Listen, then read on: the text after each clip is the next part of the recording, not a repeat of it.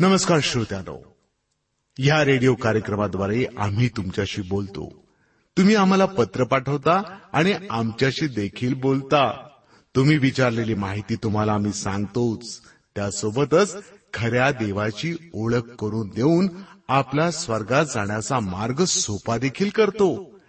येशू ख्रिस्त हाच एकमेव आहे. की जो मानव होऊन या धर्तीवर आला आणि मानवाची पाप आपल्या डोक्यावर घेऊन त्याची पापापासून सुटका केली. त्याची केवढी मोठी शिकवणूक की पापाचा अभ्यर करा पाप्यांचा नाही. आपल्या कार्यक्रमाद्वारे आम्ही याबद्दल अधिक विस्तारानं सांगत आहोत. आणि त्यापूर्वी ऐका हे भावगीत. जीव तुझ रे ख्रिस्ता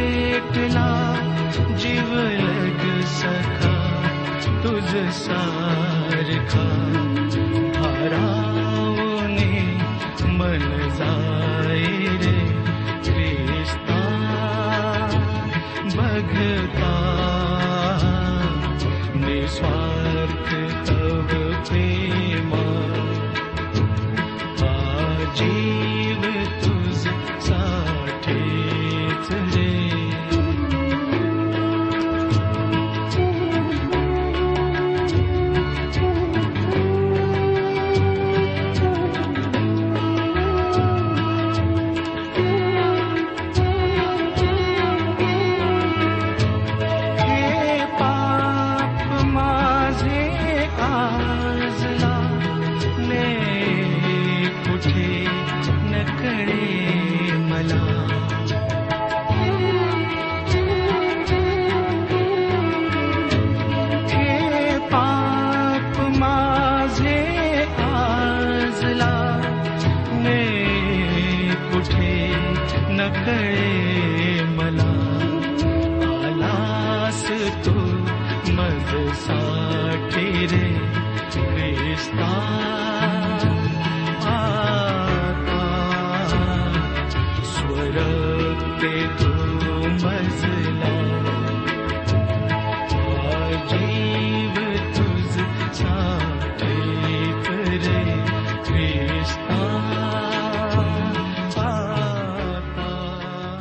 आपण ह्या वेळेला प्रार्थना करूया.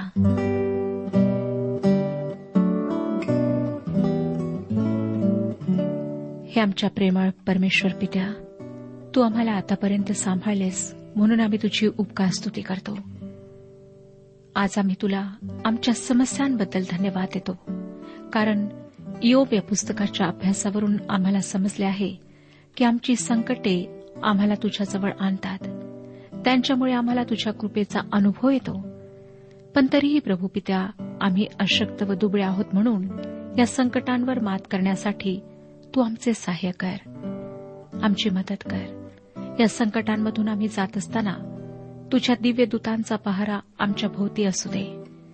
तुझ्या वचनातून तू आम्हाला सांगितले आहे की अडचणींच्या नद्या आम्हाला बुडवणार नाहीत. म्हणून हे प्रभू तू आम्हाला सावरून धर. आमचा बचाव कर.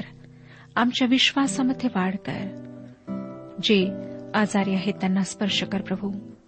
होऊ दे की त्यांना आरोग्य प्राप्त व्हावे. आमच्या बुद्धीला स्पर्श कर जेणेकरून आम्ही तुझं वचन समजून घ्यावे. आमचे आत्मिक नेत्र तू प्रकाशित कर. तू आमच्याशी बोल. आमचा तारणारा प्रभू यशू ख्रिस्त याच्या पवित्र आणि गोड नावात आम्ही मागत आहोत म्हणून तो ऐक. आमेन. श्रोत्यानो पंधरा अध्यायापर्यंत योब ह्या पुस्तकाचे अध्ययन आम्ही संपवलेले आहे. आज सोळावा अध्याय आम्ही सुरू करीत आहोत. आम्ही पाहिलं होतं श्रोत्यानो की कशा प्रकारे योबाचे तिन्ही मित्र त्याच्यावर गुप्त पापांचा आरोप करीत होते. आपण पाहिले की पूर्वीप्रमाणे अलिफज आताही योबावर गुप्त पापांचा आरोप करीत आहे. सोळावा अध्याय पहिली दोन वचने आपण वाचूया. मग योबाने प्रत्युत्तर केले असल्या गोष्टी मी पुष्कळ ऐकल्या आहेत. तुम्ही सगळे भिकार सांत्वन करते आहात ह्या ठिकाणी अलिफजला योब उत्तर देत आहे. योब त्याच्या या मित्रांच्या बडबडीला कंटाळला होता. त्याचे त्यामुळे सांत्वन होण्याऐवजी दुःख वाढले होते. त्यांच्यामुळे तो खरोखर थकून गेला होता. योब आपल्या मित्रांना शिणवून टाकणारे सांत्वन करते म्हणतो. मला वाटतं आपल्या प्रत्येकावर कधी ना कधीतरी कोणाचे तरी सांत्वन करण्याचा प्रसंग अवश्य येतो. मग ते मृत्यूविषयी सांत्वन असो नुकसानीविषयी असो परीक्षेतल्या अपयशाविषयी किंवा नोकरीतल्या धंद्यातल्या अपयशाविषयी असो किंवा प्रेमभंग किंवा अपेक्षाभंग याविषयी ते सांत्वन असो. आपण प्रत्येकजण कधीतरी कोणाचे तरी कशासाठी तरी सांत्वन करतो. होय ना श्रोत्यानो? पण आम्ही कशा प्रकारचे सांत्वन करते आहोत? आम्ही योबाच्या सांत्वनकर्त्यांसारखे थकवून टाकणारे सांत्वनकर्ते आहोत की आमच्या सांत्वनाने दुःखी लोकांचे खरे समाधान होते. जे दुःख भोगतात त्यांच्यावर बाहेरून अलिप्तपणे टीका करणे सोपे आहे परंतु त्यांच्याशी समरूप होऊन सांत्वन करणे आवश्यक आहे. तसे करणे कठीण आहे पण त्याचीच दुःखी कष्टी लोकांना गरज असते. आता सांत्वनाचीच गोष्ट निघाली म्हणून विचारते तुम्ही युगानुयुगीचा सांत्वनदाता हे विशेषण ऐकले आहे काय? ऐकलेच असणार. कारण हे विशेषण तर देवाच्या बाबतीत वापरण्यात आले आहे. संत पॉल करिंदकरास दुसरे पत्र पहिला अध्याय आणि तिसऱ्या वचनात म्हणतो करिंदकरास दुसरे पत्र पहिला अध्याय आणि तिसरे वचन. आपल्या प्रभू यशू ख्रिस्ताचा देव व पिता करुणाकर पिता व सर्व सांत्वनदाता देव तो धन्यवादित असो. पुढे तो चौथ्या वचनात म्हणतो तो आमच्यावरील सर्व संकटात आमचे सांत्वन करतो. असे की ज्या सांत्वनाने आम्हाला स्वतः देवाकडून सांत्वन मिळते त्या सांत्वनाने आम्ही जे कोणी कोणत्याही संकटात आहेत त्यांचे सांत्वन करावयास समर्थ व्हावे. प्रिय श्रोत्यानो आम्ही जर देवाकडून सांत्वन पावलेले आहोत ते आम्ही इतरांचे चांगले सांत्वन करू शकू. त्याच्यापासून आम्ही जर सांत्वन पावलो तर आम्ही इतरांचे सांत्वन करू शकू. जर आम्हाला स्वतःला आमच्या मृत्यूविषयी देवाचे स्पष्टीकरण व सांत्वन मिळाले असेल म्हणजे मृत्यूनंतर आम्ही ख्रिस्तामुळे देवाजवळ असू असे सांत्वन मिळाले असेल तरच आम्ही मृत्यूविषयी दुःखी असलेल्या लोकांचे सांत्वन करू शकतो. जर देवबापाचे आमच्या दुःख व संकटाविषयी सांत्वन आम्हाला मिळाले असेल तर आम्ही दुसऱ्यांचे त्याविषयी सांत्वन करू शकतो. नाहीतर योबाच्या शिणवून टाकणाऱ्या सांत्वनकर्त्या मित्रासारखे आम्ही हो आम्हा सर्वांचा एकच फार चांगला सांत्वन करता आहे. तो म्हणजे येशू ख्रिस्त.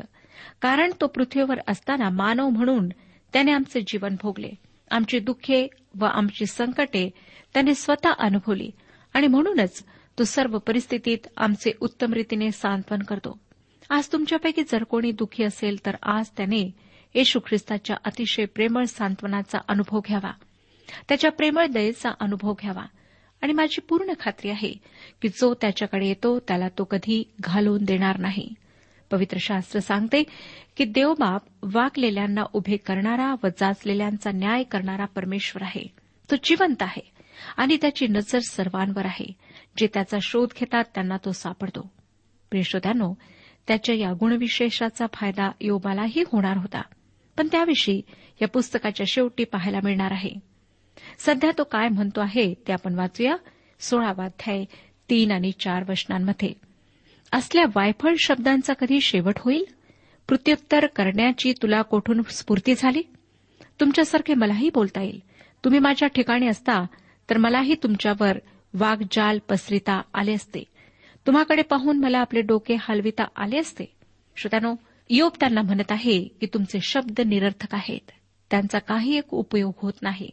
आणि जर त्यांच्या जागी तो असता तर मीही तुमच्यासारखाच दोष लावणारा होऊ शकलो असतो.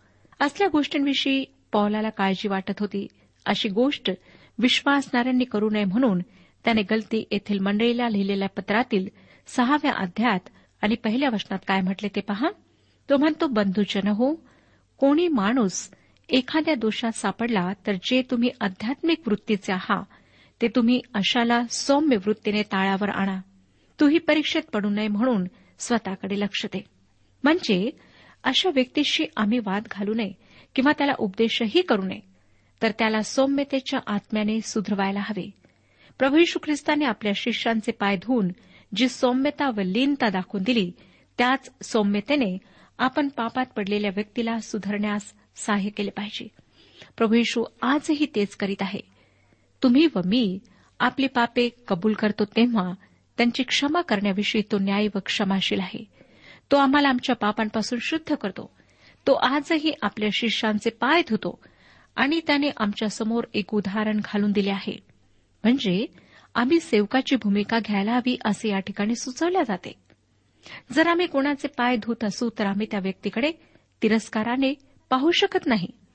स्वतःला फार महत्त्वाचे स्थान देऊन दुसऱ्यांची सेवा आम्ही करू शकत नाही. जर सेवा करायची असेल तर नम्रता अंगी बाणायला हवी. ज्याची सेवा करायची त्याच्याशी वाद घालणे त्याला तुच्छ लेखणे व त्याला उपदेश करणे हे सेवेमध्ये अजिबात बसत नाही. आम्ही ख्रिस्ताकरिता एकमेकांचे सेवक आहोत म्हणून एकमेकांशी सेवकाच्या नम्रतेने सौम्यतेने वागणे आवश्यक आहे. योबाच्या मित्रांनी सेवकाची भूमिका घेतली नाही. त्यांनी उपदेशकाची भूमिका घेतली. योग त्यांना म्हणत आहे की मी तुमच्या जागी असतो तर तुमच्यासारखाच तुच्छतेने वागू शकलो असतो. पण मी तसं नाही. सोळावा अध्याय पाचवे वचन पहा काय सांगते. पण मी तुम्हास आपल्या मुखाने धीर दिला असता आपल्या स्फुरणाऱ्या ओठांनी तुमचे सांत्वन केले असते. म्हणजे योबाने वेगळ्या प्रकारे त्यांचे सांत्वन केले असते. त्यांना त्याने धीर देऊन तरतरीत केले असते. त्यांच्याशी तो सौम्यतेने वागला असता. म्हणजे त्यांचे दुःख स्वतःच्या सौम्यतेने त्याने हलके केले असते. खरे तर त्या तिघांनी योबासाठी ते करणे आवश्यक होते. आता सहा ते आठ वशने पहा. मी बोललो तरी माझ्या शोकाचे शमन होत नाही. मी गप्प राहिलो तरी माझे दुःख कोठे कमी होत आहे? पण त्याने मला व्याकुळ केले आहे. तू माझ्या सर्व परिवाराचा विध्वंस केला आहे. तू मला पकडले आहे हीच मजविरुद्ध साक्ष आहे.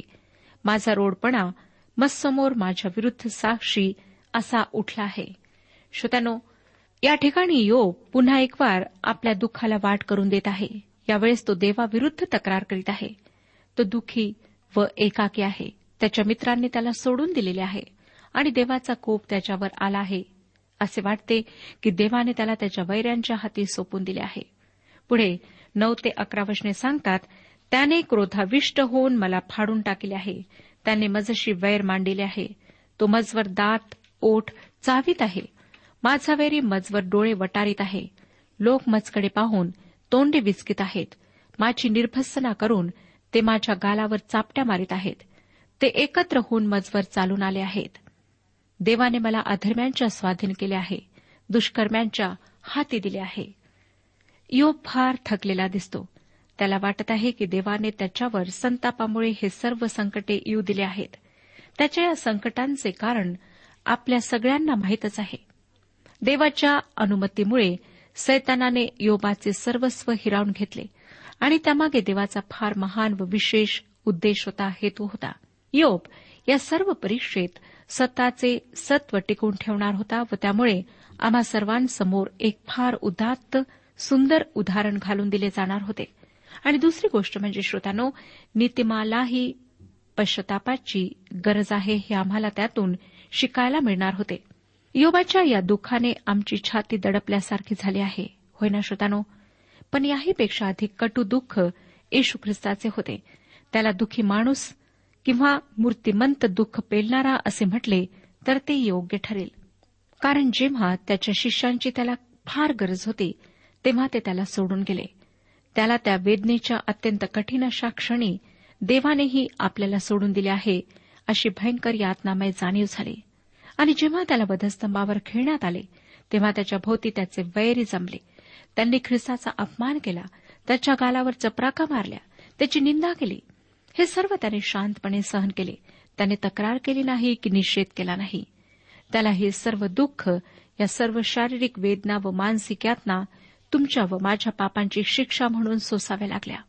कारण मानवजातीच्या पापांची शिक्षा मानवाला मिळणे आवश्यक होते आणि ती शिक्षा येशू ख्रिस्ताने देवाच्या एकुलत्या एका पुत्राने स्वतःवर घेतली. ज्यामुळे मानव जातीची त्या शिक्षेतून सुटका व्हावी. ख्रिस्ताने तुमच्या व माझ्या वाटेची शिक्षा स्वतःवर घेतली. या सत्यावर आम्ही विश्वास ठेवला तर आम्ही देवासमोर पापाविषयी निर्दोष ठरतो. म्हणून जसे योबाचे दुःख सहन करणे जसे त्याच्या स्वतःसाठी व देवाच्या गौरवासाठी आवश्यक होते तसेच ख्रिस्ताचे दुःख सहन करणे मानवाच्या पापमुक्तीसाठी आवश्यक होते. एक सुंदर गोष्ट आम्हाला या ठिकाणी शिकायला मिळते ती ही की सर्वच दुःखे मानवाला उद्ध्वस्त करणारी त्याचा नाश करणारी नसतात. काही दुःखे त्याच्या हितासाठी असतात. व मानव म्हणून येशू ख्रिस्ताने तुमच्या व माझ्यासाठी जे दुःख सहन केले ते फार फार उदात्त होते. देवाने मानवासाठी मानव बनून दुःख पेलणे ही गोष्ट श्रोत्यानो फार फार सुंदर आहे. ते मानवी बुद्धी पलीकडचे आहे. आपण आता पुढची वचने वाचूया. बारा ते चौदा वचने सांगतात मी सुखाने राहत असता त्याने माझा चुरडा केला आहे. त्याने माझी मानगोटी धरून मला आपटून माझे तुकडे केले आहेत. मला त्याने मारा करण्याचे निशाण केले आहे. त्याचे बाण माझ्या सभोवार उडत आहेत. माझी गय न करिता त्याने माझी कंबर मोडिली आहे. त्याने माझे पित्त जमिनीवर पाडिले आहे. खिंडारावर खिंडार पाडून तो मला भग्न करीतो. तो वीराप्रमाणे मजवर धावून आला आहे. या वचनावरून असं वाटतं श्रोतानो की आपले दुःख आपले संकट परमेश्वरापासून आहे याची योबाला जाणीव झाली आहे. त्याची पूर्वीची स्वस्थता शांती वैभव हे सर्व त्याच्यापासून हिरावून घेण्यात आले होते. योबाला यामागचे रहस्य जरी समजले नसले तरी हे सर्व काही देवापासून आहे याची त्याला काहीशी जाणीव आहे. पुढे तो आपले दुःख फार प्रभावीपणे व्यक्त करतो. सोळावाध्याय पंधरा आणि सोळा वशने पहा. मी आपल्या त्वचेवर तरट शिविले आहे. मी आपले शृंग धुळीत लोळविले आहे. रडून रडून माझे तोंड लाल झाले आहे. माझ्या पापण्यांवर मृत्यूछाया पडली आहे. किती सुंदर भाषा आहे ही. एखाद्या दुःखाच्या कवितेप्रमाणे ही भाषा आहे. योबाचे दुःख इतके खोल इतके गहन आहे की तो म्हणतो जसे मानवाच्या शरीरावर कातडी घट्ट बसवलेली असते तसे दुःख माझ्या कातडीला शिवण्यात आले आहे. मी म्हणजे दुःख असे समीकरणच जणू योबाने मांडले आहे. मानव म्हणून असलेला त्याचा दर्जा फार धुळीत मिळाला आहे. आणि तो म्हणतो की त्याच्या पापण्यांवर मृत्यूछाया आली आहे. म्हणजे मृत्यूच्या दाट सावलीत तो राहत आहे. ती दाट काळी सावली मला केव्हा गिळून टाकेल याचा नेम नाही असेच तो जणू काही म्हणत आहे. श्रोत्यानं मृत्यूचे सावट ज्या व्यक्तीवर पडते तिला तुम्ही कधी पाहिले आहे काय? मी अशी व्यक्ती पाहिलेली आहे. दवाखान्याच्या अतिदक्षता विभागामध्ये शेवटच्या घटकापर्यंत पोहोचलेली मृत्यूच्या दाट सावलीत अडकलेली व्यक्ती मी पाहिली आहे. योग कदाचित तशा स्थितीत असावा. मृत्यूने त्याला सर्व बाजूंनी घेरावे अशी त्याची फार फार दुःखद स्थिती होती. सतराव्या वचनात सोळावाध्याय सतराव्या वचनात तो म्हणतो माझ्या हातून काही अन्याय झाला नाही. माझी प्रार्थना शुद्ध भावाची आहे तरी असे झाले. पुन्हा व पुन्हा आपल्यासमोर ही गोष्ट येत आहे. की योबाच्या मित्रांनी त्याचे अजिबात सहाय्य केलेले नाही. त्यांनी त्याला स्वतःचे आत्मपरीक्षण करायला लावण्याऐवजी स्वतःचे समर्थन करायला किंवा आपण निर्दोष आहोत असे म्हणायला भाग पाडले.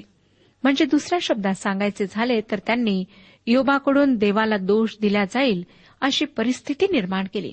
योबाने देवाचे समर्थन करण्याऐवजी स्वतःचे समर्थन केले. म्हणजे त्याने स्वतःला निर्दोष व देवाला दोषी ठरवले. त्याच्या या वागण्याला त्याचे मित्रच कारणीभूत होते. कारण त्यांनी योबाला दोष दिला व त्याच्यावर पापाचा आरोप केला. म्हणून स्वतःचा बचाव करण्याच्या प्रयत्नात योबाने नकळत देवाला दोषी ठरवले. श्रोत्यानं जेव्हा अशा प्रकारे मनुष्य स्वतःचे समर्थन करून देवावर दोष लादण्याचा प्रयत्न करतो तेव्हा तो देवाला खोटे ठरवतो. या संदर्भात योहानाने काय म्हटले ते आपण वाचूया. योहानाचे पहिले पत्र पहिला अध्याय आठवे आणि दहावे वचन. आपल्या ठाई पाप नाही असे जर आपण म्हणत असलो तर आपण स्वतःला फसवितो व आपल्या ठाई सत्य नाही. आपण पाप केले नाही असे जर आपण म्हटले तर आपण त्याला लबाड ठरवितो आणि त्याचे वचन आपल्या ठाई नाही. श्रोत्यानो आपण जेव्हा स्वतःला निर्दोष निष्पाप ठरवण्याचा प्रयत्न करतो तेव्हा आम्ही देवाला लबाड ठरवतो त्याला दोषी ठरतो जसे न्यायाधीशालाच आरोपीच्या पिंजऱ्यात ठेवावे तसे हे आहे. ही गोष्ट नवीन नाही किंवा नवलाची नाही. जरा विचार करून पहा आठवण करून पहा. तुमच्या जीवनात असे कधीच प्रसंग आले नाहीत का? की जेव्हा तुम्ही तुमच्या संकटाची दोषाची जबाबदारी देवावर ढकलली नाही? तूच मला या स्थितीत ढकललेस नाहीतर मी चुकलो नसतो असे तुम्ही कधीच म्हणाला नाहीत काय? देवानेच मला मोहात पाडले नाहीतर मी त्या वाटेला कधीच गेलो नसतो असे तुमच्या मनात कधीच आले नाही काय? किंवा तुला माहीत होते की माझे पतन होणार आहे मग तुम्हाला वेळीच का सावरले नाहीस? किंवा मी तर निर्दोष निष्पाप आहे माझे मन स्वच्छ आहे असे तुम्ही कधीच म्हणाला नाहीत काय? जरा विचार करा श्रोत्यानो ध्यानात आला की अशा प्रकारे बोलून तुम्ही या विश्वाच्या सर्वशक्तिमान सर्वज्ञानी व सर्वव्यापी परमेश्वराला आरोपीच्या पिंजऱ्यात उभे केले. तुम्हाला असे करण्याचा अधिकार कोणी दिला? तो जर तुम्हासमोर प्रगट झाला किंवा त्याने थोडे जरी सामर्थ्य तुमच्यासमोर प्रगट केले तर तुमचा त्याच्यासमोर निभाव लागेल काय? त्याच्या महान पावित्र्यासमोर तुम्ही टिकू शकाल काय? जिवंत व खऱ्या देवाच्या अतुलनीय प्रीतीसमोर आणि अमाप पावित्र्यासमोर आम्ही निर्दोष ठरू शकत नाही. त्याच्यासमोर मान उंचावून तसे उद्धट बोलण्याचे धाडस आम्ही करू नये. एक दिवस त्याच्यासमोर आम्हाला आमच्या सर्व वागण्याचा हिशोब द्यावा लागेल. जर आम्ही ख्रिस्तावर विश्वास ठेवला असेल तर आमची देवाच्या क्रोधापासून सुटका होईल. पण तरीही आम्हाला आमच्या कृत्यांचा हिशोब त्याच्यासमोर द्यावा लागेल व आमच्या त्या कृत्यांनुसार आम्हाला स्वर्गराज्यात प्रतिफळ मिळेल. आज आपण प्रत्येकजण हा प्रश्न स्वतःला विचारूया. माझी परमेश्वरासमोर काय स्थिती आहे? मी स्वतःचे दोषीपण पदरी घेतो काय? किंवा त्याला दोषी ठरवतो? श्रोत्यानो या प्रश्नाच्या उत्तरावर तुम्हाला तुमच्या आध्यात्मिक स्थितीचा अंदाज होईल. आता आपण पुढचं वचन वाचूया. अठरावं वचन सांगतं सोळावाध्याय अठरावे वचन. अगे पृथ्वी माझे रक्त झाकून ठेवू नको. माझ्या आरोळीस कोठेही खंड ना पडो. त्याच्या या बोलण्यावरून वाटते की त्याच्यावर अन्याय होत आहे आणि तो अन्याय लपून राहावा अशी त्याची इच्छा नाही. एकोणीसावं वचन. या क्षणी माझा साक्षी स्वर्गात आहे. माझा कैवारी ऊर्ध्वलोकी आहे. पवित्र शास्त्र आम्हाला सांगते श्रोत्यानो की परमेश्वर आमच्या सर्व कृत्यांची नोंद ठेवतो. काही लोकांना ही गोष्ट खरी वाटत नाही. एवढ्या असंख्य लोकांच्या जीवनातल्या सर्व बारीक सारीक गोष्टींची देवाला कशी नोंद ठेवता येईल असे त्यांना वाटते. मला वाटतं की या लोकांना देवाच्या बुद्धी सामर्थ्याची किंचितही कल्पना येत नाही. आकाशातल्या अगणित ताऱ्यांना ज्याने निर्माण केले आहे असंख्य जलचर ज्याने समुद्रात निर्माण केले आहेत आणि मोजता येणार नाहीत इतके वंचर व पशु पक्षी कीटक ज्याने निर्माण केले आहेत त्याचे बुद्धी सामर्थ्य केवढे असेल याची तुम्हाला व मला कल्पना करता येत नाही. आणि त्याच्या निर्मितीचा कळस म्हणजे मानव आहे. मानवाला त्याने इतकी अमाप बुद्धी दिली आहे की आज पाण्यातल्या माशाप्रमाणे तो अवकाशात भ्रमण करतो. काही मिनिटांमध्ये पृथ्वीच्या एका टोकापासून दुसऱ्या टोकापर्यंत माहिती पोहोचवू शकतो. त्याने संगणक निर्माण केला आहे जो मानवाच्या मेंदूप्रमाणे काम करतो. असली बुद्धी ज्याने मानवाला दिली श्रोतानो तो अगणित मानवाच्या जीवनातले सर्व प्रसंग नोंदू शकणार नाही काय? तो आमच्या जीवनातल्या सर्व घटनांची नोंद ठेवतो तो आमचे अंतर्याम आमचे हृदय पारखतो. त्याच्याजवळ आमची कृत्य नोंदलेली आहेत. परंतु जर आम्ही त्याच्या प्रिय पुत्राने प्रभू यशू ख्रिस्ताने आमच्या पापमुक्तीसाठी जे आपले निर्दोष रक्त सांडवले त्यावर जर विश्वास ठेवला तर आमच्या सर्व पापांच्या नोंदी पुसल्या जातील. आणि मला खात्री आहे की माझ्या जीवनातल्या सर्व पापांच्या नोंदी त्याने पुसून टाकल्या आहेत. कारण येशू ख्रिस्त माझ्यासाठी मरण पावला. तो मरणातून पुन्हा उठला तो मला आपल्या जवळ नेण्यासाठी पुन्हा येणार आहे असा मी विश्वास ठेवते. माझ्या पापांची नोंद पुसून टाकून माझ्यावर खरोखर दया त्याने केली आहे. आणि त्याबद्दल मी देवाचे आभार मानते. आता पुढच्या तीन वचनात आपण वाचूया. वीस ते बावीस वचने अशा प्रकारे आहेत. माझे मित्र माझे उपहासक बनले आहेत पण देवासमोर माझे नेत्र आश्रू ढाळीत आहेत. यासाठी की त्याने देवाविरुद्ध मनुष्यातर्फे व इष्टमित्राविरुद्ध मानवपुत्रातर्फे वाद करावा. कारण जेथून परत येता येत नाही अशा मार्गाने थोड्याच वर्षांनी मी जाणार आहे. श्रोत्यानो योबाचे हे दुःख खरोखर टोकाचे आहे. त्याचे शरीर वेदनांनी खिळखिळे झाले होते. तो मानसिकरित्या खचून गेला होता.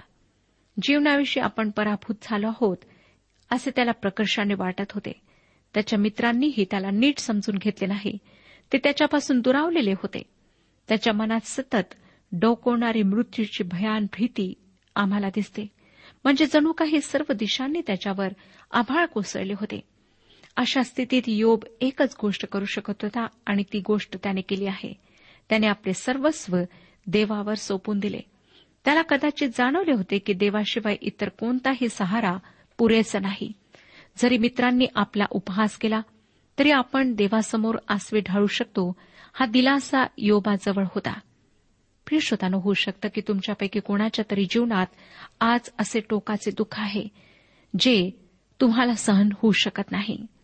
कदाचित आईवडिलांनी तुम्हाला टाकून दिले असेल मित्रांनी तुमचा तिरस्कार केला असेल किंवा पत्नीने तुम्हाला अव्हेरले असेल पण या सर्व स्थितीत परमेश्वर तुमच्याजवळ आहे. आणि संकटे जरी तुमच्यावर आले असली तरी शेवटी तुमचा आश्रय यहोवा आहे. इस्रायलचा जिवंत पवित्र प्रभू आहे. स्तोत्रकर्ता स्तोत्रसहिता सत्तावीसावा अध्याय. आणि नऊ ते दहा वचनांमध्ये म्हणतो तू आपले मुख माझ्या दृष्टीआड करू नको. आपल्या सेवकाला रागाने दूर घालू नको. तू माझे सहाय्य होत आला आहेस. हे माझ्या उद्धारक देवा माझा त्याग करू नको. मला सोडून देऊ नको. माझ्या आईबापांनी मला सोडिले तरी परमेश्वर मला जवळ करेल. खरोखर आमचे प्रियजन आम्हाला एखादे वेळ सोडून जाऊ शकतात पण प्रभू परमेश्वर आम्हाला उचलून धरतो. खरे सांगू का श्रोतानो एखाद्या लहान मुलासारखीच योपाची स्थिती झाली होती. त्याला आईने कितीही मारले तरी रडण्यासाठी त्याला आईचीच कूस हवी असते. आई मारत असली तरी तिच्याच पदराला धरून तिच्याच कुशी शिरून त्याला रडायला हवे असते. तशी योबाची स्थिती झाली होती. श्रोत्यानो आज आपण सुद्धा ह्या जिवंत परमेश्वराजवळ येऊन सांत्वना प्राप्त करू शकता हिंमत प्राप्त करू शकता. तो तुमची संपूर्ण स्थिती जाणतो. म्हणून त्याच्याजवळ या त्याला आपले सर्व काही सांगा. प्रभू परमेश्वर ह्या विषयात आपले मार्गदर्शन करो आणि आपणाला आशीर्वाद देऊ.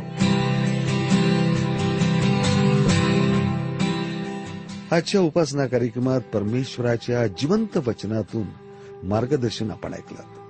आजच्या या वचनातून आपणास काही आशीर्वाद मिळाला असेल यात काही शंका नाही.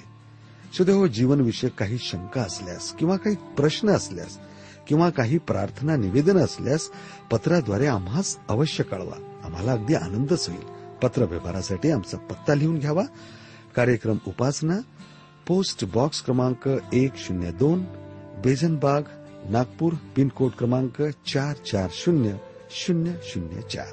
आमचा ईमेल अॅड्रेस आहे Marathi T T B at radio eight eight two dot com. Email address पुन्हा एकदा ऐका Marathi T T B at radio eight eight two dot com. बरं तर आता इथंच थांबूया. कारण आपल्या कार्यक्रमाची वेळही संपत आलेली आहे. पुन्हा आपली भेट आपल्या पुढल्या कार्यक्रमात तोपर्यंत नमस्कार.